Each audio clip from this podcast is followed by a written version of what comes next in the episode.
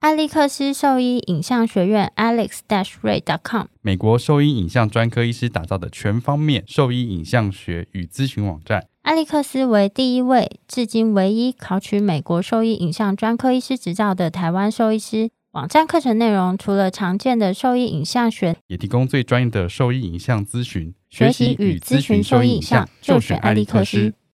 贝麦新是狗狗用的新丝虫预防药，可有效对抗新丝虫等四大寄生虫。口服定剂颗粒小，好喂食，安全性高，两周龄幼年犬、怀孕犬跟牧羊犬都可以放心服用。贝麦新让你加倍安心。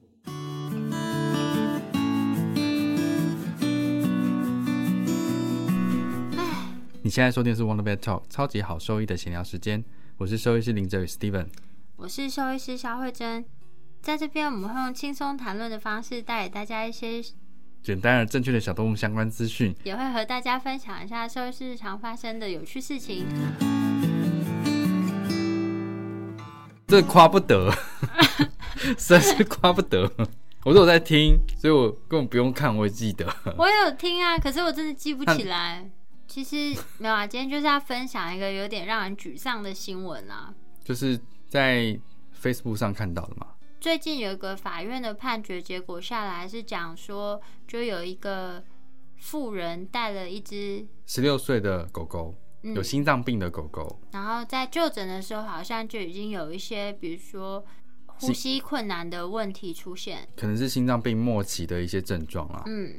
然后就是急诊医师就是先帮他做了一些处理，紧急的处置。然后就是反正留院观察的过程，到隔天清晨，那狗狗就有还是离开还了，是离开了。那后来这个事主就觉得处置是有问题的，于是就告上法院。嗯，然后最后判决的结果是，呃，院方败诉嘛，对啊，就是兽医师这一方是败诉。必须要付赔偿金额。我觉得金额多寡不是重点，而是败诉这件事情啊。对啊，我觉得就后来稍微再看了一下内容啊，其实中间他们在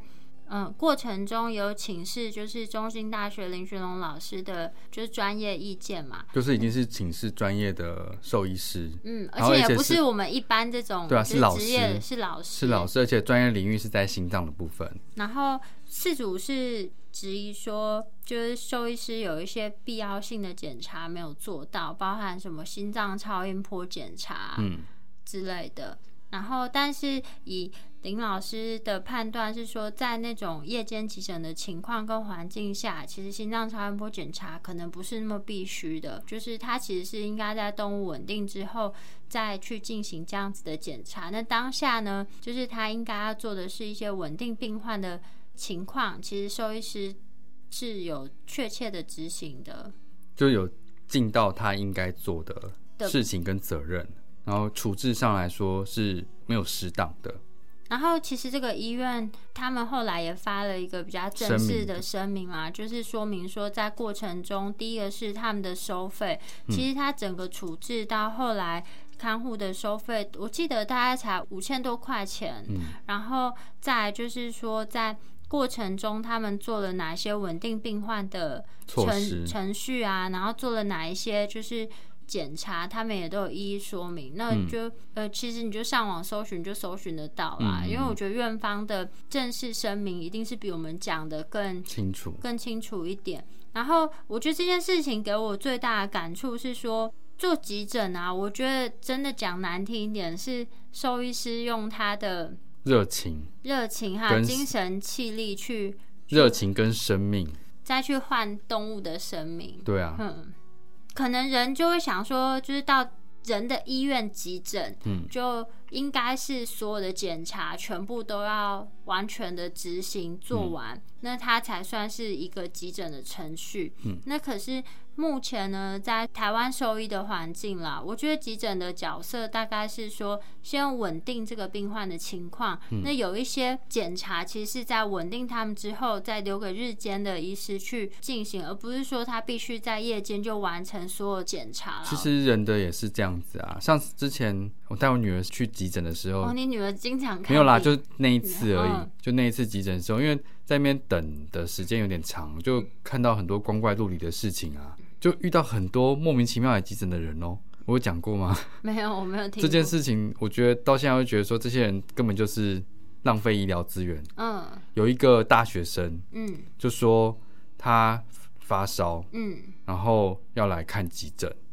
很不舒服，要挂急诊。他已经来了，然后就让他挂。后来就是看完，其实只感冒而已，但是他夜间可能两三点跑来看病这样子，嗯，然后说他很急，然后最后就是他付钱的时候，发现他的那个健保卡没带，健是不保是，卡没带的样子，嗯，然后他就去领钱，领钱的时候被吃卡，然后他有力气去处理这些事情，看起来根本一点事都没有。其实他只要吃一点成药就好了，但他跑来挂急诊，哎、也不是鼓励别人吃成药，不是啦就就是说你他的问没有题必要到半夜去挂急诊，对消耗这个医疗资源了。，对他就是半夜来挂急，然后后面就一直在处理这些事情。我就看他精神倒是很好啊，不像刚刚说来这边说什么一副头痛啊干嘛的，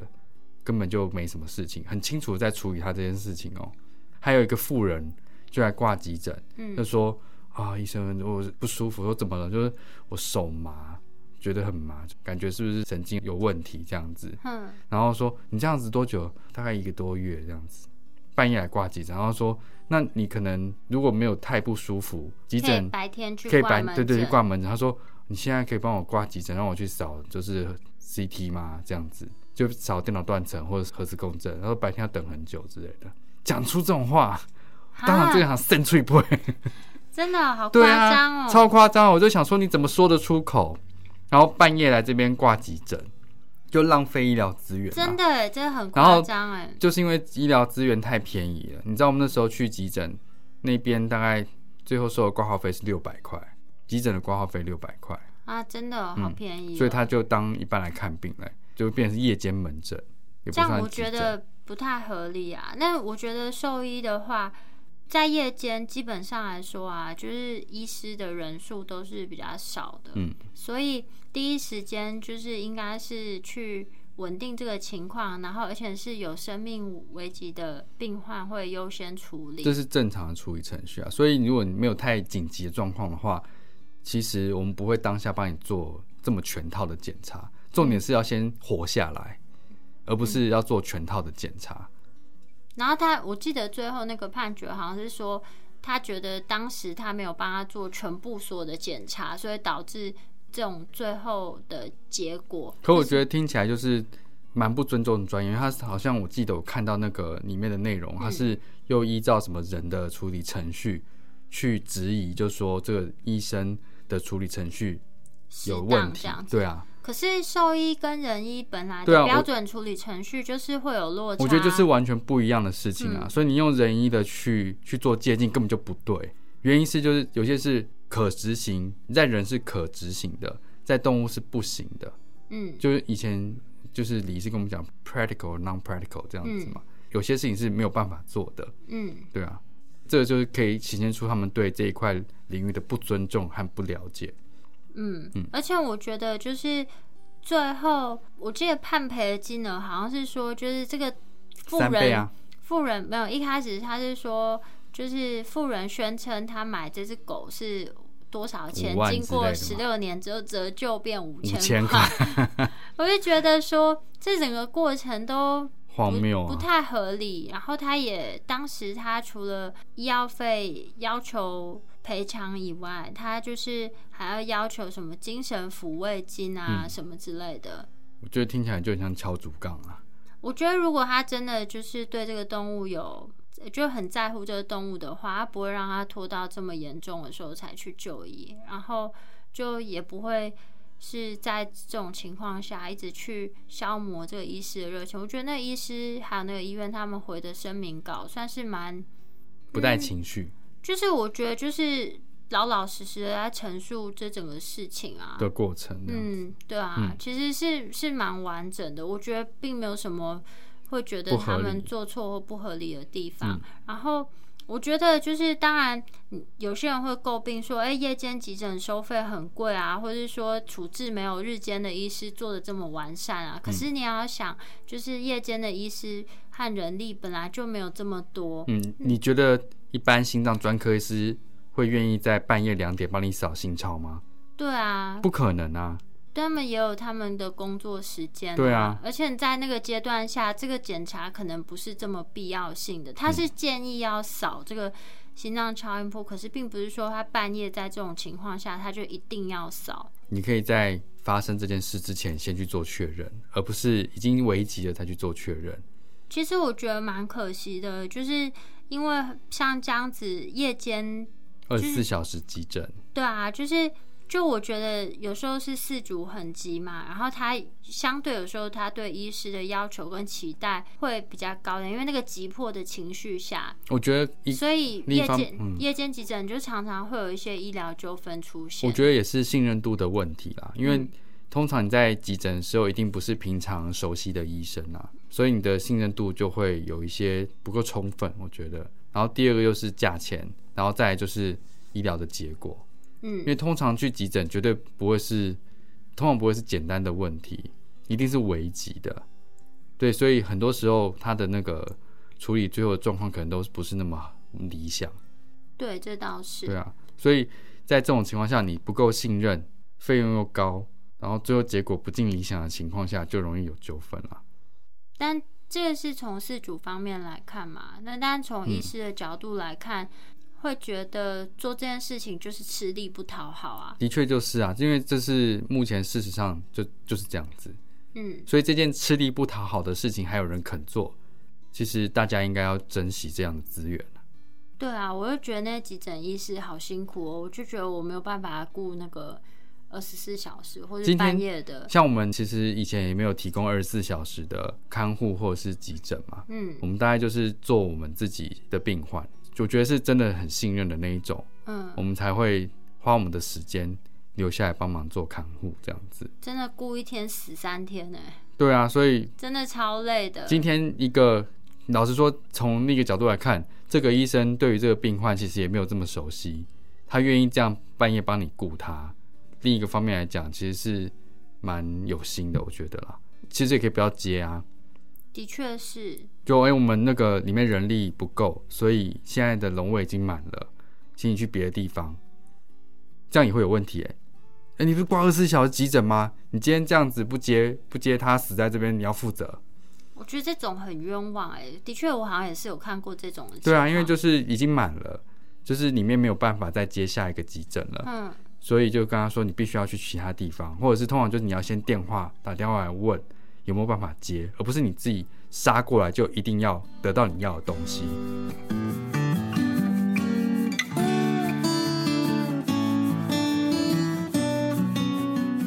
万众期待的粉丝见面会来喽！超级好兽医即将和兽医好想告诉你一同举办不一样的老年疾病讲座。时间是十月底的周末，现在快上脸书，点击连结，选出你们想听的座谈内容吧。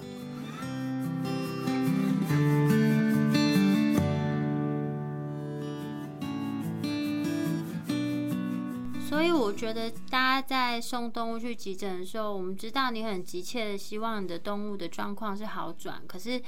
也是要保持同理心啊，就不要对医师就其实有过多的嗯苛责跟责难。我觉得他们就是。尽了他们当时能尽的最大努力去帮助这些动物，然后如果他事后就还受到这么多苛责跟责难的话，其实都会影响到这些医师他们继续从事急诊的意愿。对啊，像很多台北之前有在做急诊的医院，后来其实都收掉了。啊哦，好像是哦，对啊因为现在剩的没有几间呢。欸对啊，因为就吃力不讨好啊。然后，而且其实你要维持夜间急诊的营运，就是除了医师本身吃力不讨好，其实对医院来讲，这个营运成本也不低。很高啊。嗯，对，因为你要有充足的人力才有办法做事啊。如果你对单单留一个医生，也没有办法做任何事情。嗯，对啊，那与其这样子，干脆就不要做。所以这个判决会导致的一些结果就是，越来越少人去从事急诊这一块的专业。后面就是，万一有动物有需求的话，就是找不到地方，这蛮可惜的，这也算是防卫性医疗的结果啊。真的。对啊，嗯，我那今天才天跟学姐你讨论看，到就是防卫性医疗做这件做的事做多了不行，做多了就骗钱，做少了就是处理害失死害死害死我的动动处理失当，然后最好就不做嘛。我今天就不做啊，就就你不会能有逼任我何不会一有个任何问问题，没错。所以我今天就是满了，我就是不接了，就是你自己找地方吧。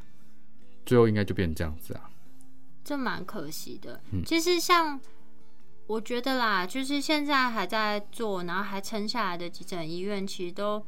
他们都算是蛮有心的，想要好好做好这一块的医疗。然后我在以前，其实我自己的狗也有送过急诊，这是一个很糟我糕我是的没有经我是验，没有这样的经验啦。这是一所以个我很我说我糟没有糕的我没有经验。送狗去急诊过的经验，嗯对啊，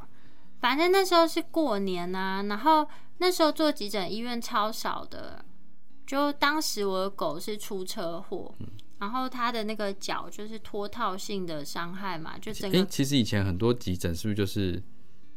一一人医院，然后就是一直都有看诊这样子，就算急诊，啊，它就是家就住后面或楼上 啊，你打电话给它下来，就二啊问十题四是小时有有在它有是在看诊，它是说。这样子，但是其实那一些的医疗品质跟现在比起来可差得远，那就个真不的能很比啊。那很糟糕哎、我讲到我那个急诊的经验，就觉得很崩溃。但嗯就是看你对医一样是对医疗的要求到哪里啦。如果他今天是在很乡下的医疗资源比较缺乏的地方，其实他可能这样做其实也算不错啊。你这样讲的，我都没办法批评没有啊，这你个可以糟讲啊糕的，经你可验。以讲。哎，我觉得就是对医疗的期待可能不太一样啊啦。这个 这个故事，我当时在讲的时候，你们都我不是是这这样子说的，你们我都不说是怎么这怎么这样子，这很过分欸呢？他这样这个乱搞嘛？这真的很夸张哎。哦，我是想说算了，没有吧，好了这个不不便分享。没有啦，嗯就是有些处理程序一定是现在看起来都是不对的、啊，不是从头到尾没有一个是对的啊，对啊。嗯可是这那 就是我在念书的时候，就是我已经知道哪些是对或错，但是哦我觉得现在你看，就算医生已经是兽医系的研究生， 送急诊还是会遇到这样的状 况。但那时候就是不像现在真的有专门在做急诊的医院了。对啊，比有哎、那时候也有啦，只是说当时我去了一个离我家最近的，嗯，就我那时候没有想到这么糟糕，嗯，它就是一个 我讲不出口的地方，就是一个民宅里面的一个医院。我到那个门口的时候也傻眼了，但是就 嗯都是、来了，没办法。对，都来了，而且我妈跟我妹在旁边一直哭，那你们跟他表明身份，然后就说你东西借 我，她没有要借我的意思啊，那他知道吗？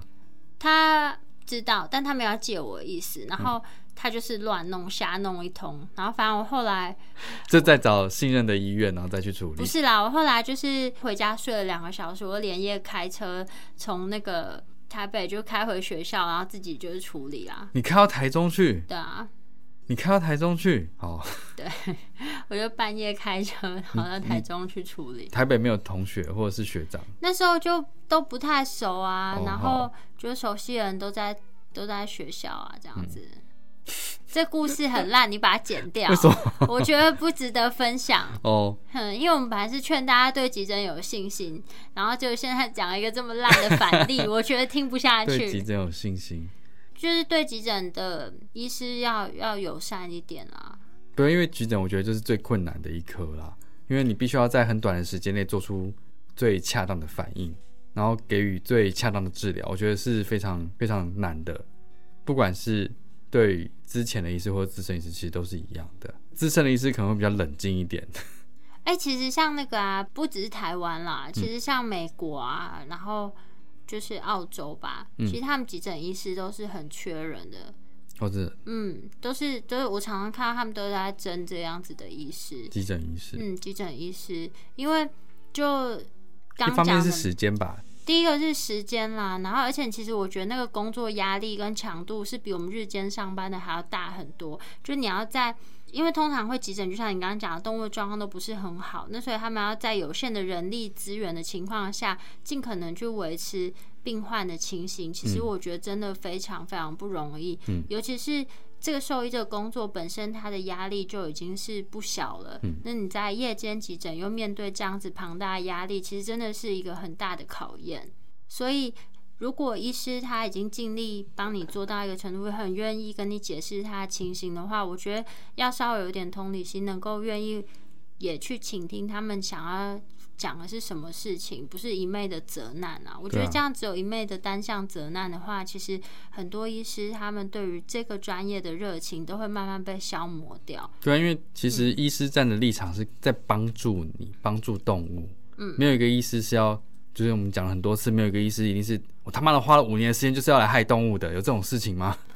对啊，对啊，没有啊，做这么多的事情绝对不是为了要拿到那个执照来害动物啊。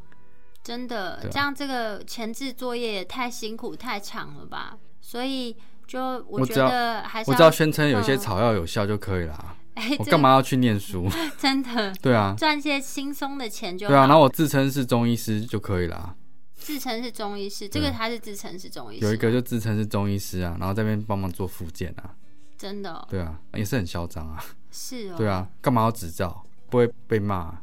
也不会被质疑啊。没有执照都不会被罚钱，或对者不啊会被，法大家规还跟很限制推，推超推这样子。哎，转行 了啦。你知道以前我们最常挂在嘴边的一句话是什么？你知道就吗？卖鸡排啊，卖鸡排啊，对啊，对啊，就是所有的兽医师跑去卖鸡排，真的，兽医 哎师我还卖养过鸡排鸡耶真 对啊的，我们以前对这个职业感到灰心的，就是说，哎呀，要不要大家 来 卖开鸡个排卖啊鸡。排？然后学妹说她她去教瑜伽，然后我们在旁边卖鸡排这卖样鸡子，排然后吃完鸡排去做瑜伽， 嗯，连锁的一条龙，一条龙，对啊，很不错啊。真的，而且老子今天不想卖就不想卖你啊，对啊，怎么样？对啊卖，完那啰里了，啰嗦的，那老板的鸡排不 卖你啊，夹派嘞。对啊，我哎爱卖鸡谁排卖鸡谁，排不用卖半夜吧？就你只卖晚上也可以啊。我家附近都只卖到十一点，就你爱开到什么时候，开到什么时候啊。不会被指责。没医德，对啊，没。 半夜我两点想要吃鸡排，为什么 没有？对啊，我就想要卖到六点了，也不行吗？没错，我觉对啊得真的是很辛苦啦。我觉得每样工作都有他的辛苦啊。我像鸡排鸡排店老板也是很辛苦啊，就是说他炸鸡排，他甩油甩到手五十间之类的，然后或者是剪鸡排剪到那个扳机指这样子，嗯，其实都有他的辛苦在啦。你干嘛讲这个？我不知道，我觉得你走歪了，我我就没有办法。你干嘛回？我就只能回答你，嗯，没有，好就我是说我每收到。每一行有每一行的辛苦没有，啦，就是我觉得急诊医师还是要多给他们一些鼓励，然后就不要没有，我觉他得要们没有，他们没有真，他们并不是想要害害这个动物，他们一定是尽力想要能够帮他嘛。我觉得事后诸葛很容易啦，就是你当下要做一些判断，其实有时候会有少部分的一些缺漏，但是可能不会影响太多。你去鸡蛋里挑骨头，挑骨头，一定什么东西都可以挑得到啦，嗯，对啊。然后事后诸葛这件事情其实是蛮糟糕的，对啊。希望这些我看啊，他他一们进来就应该要先量体温，怎么没有量体温呢？他都喘成这样子了，嗯 我应该先给氧气啊，不然呢？但就是还是希望就是那个医师能够坚持他对动物的热情，希望他就是能够继续从事兽医的工作，不要被啊不过这件事情对打啊击啊。也不一定要继续做急诊啦。我是觉得也不一定要继续做急诊，自己的人生自己掌握。那你觉得不值得在这一块花时间，其实可以转战别的就好了。那只是说越来越少人去做这个，但就有点怕那个医师，他就是从此就对兽医这个行业就失去热情。其实也没系，关系啊，这就样是有点可惜耶。我觉得也没有关系啦。你看，是我们哦也有、也有兽医师学妹去教唱歌，现在是很强的 YouTuber 啊，哦，也是。对啊，所以也是很强，可以找到另外一片天，就这样。好哦，那就是分享一下我们最近的时事有感。看到其实是还是蛮失落的啦，会觉得说这件事情怎么会发生？然后后就很沮丧。我觉得我看到的那个第一个反应是很沮丧、哎，嗯反而不是生气、哎我想说，其实大家都为了这个专业这么努力的再去做，嗯，然后。但是只要一个像这样的判决，就会让多少人对这个东西失去信心，或是失去他想要继续从事这个工作的那个热情。而且其实有这样的判例在的话，后面其实大家人人自危，防御性的医疗就会越来越明显了。对啊，对啊，我今天感觉就是你真的很危急，这动物可能死亡率很高，我就是不接啊。你可能就是在都是在到院前就会死掉，或者在院外死掉，反正不关我的事。我觉得最后可能就会演变成像这样子。这蛮哀伤的。对啊，就是急诊，但是他不接这一种的，他可能可以先从对话中或者是外观判断他能不能救得活，有救得活才接，才接，救不活就不接这样子。嗯，就是他可以先做选择，而不是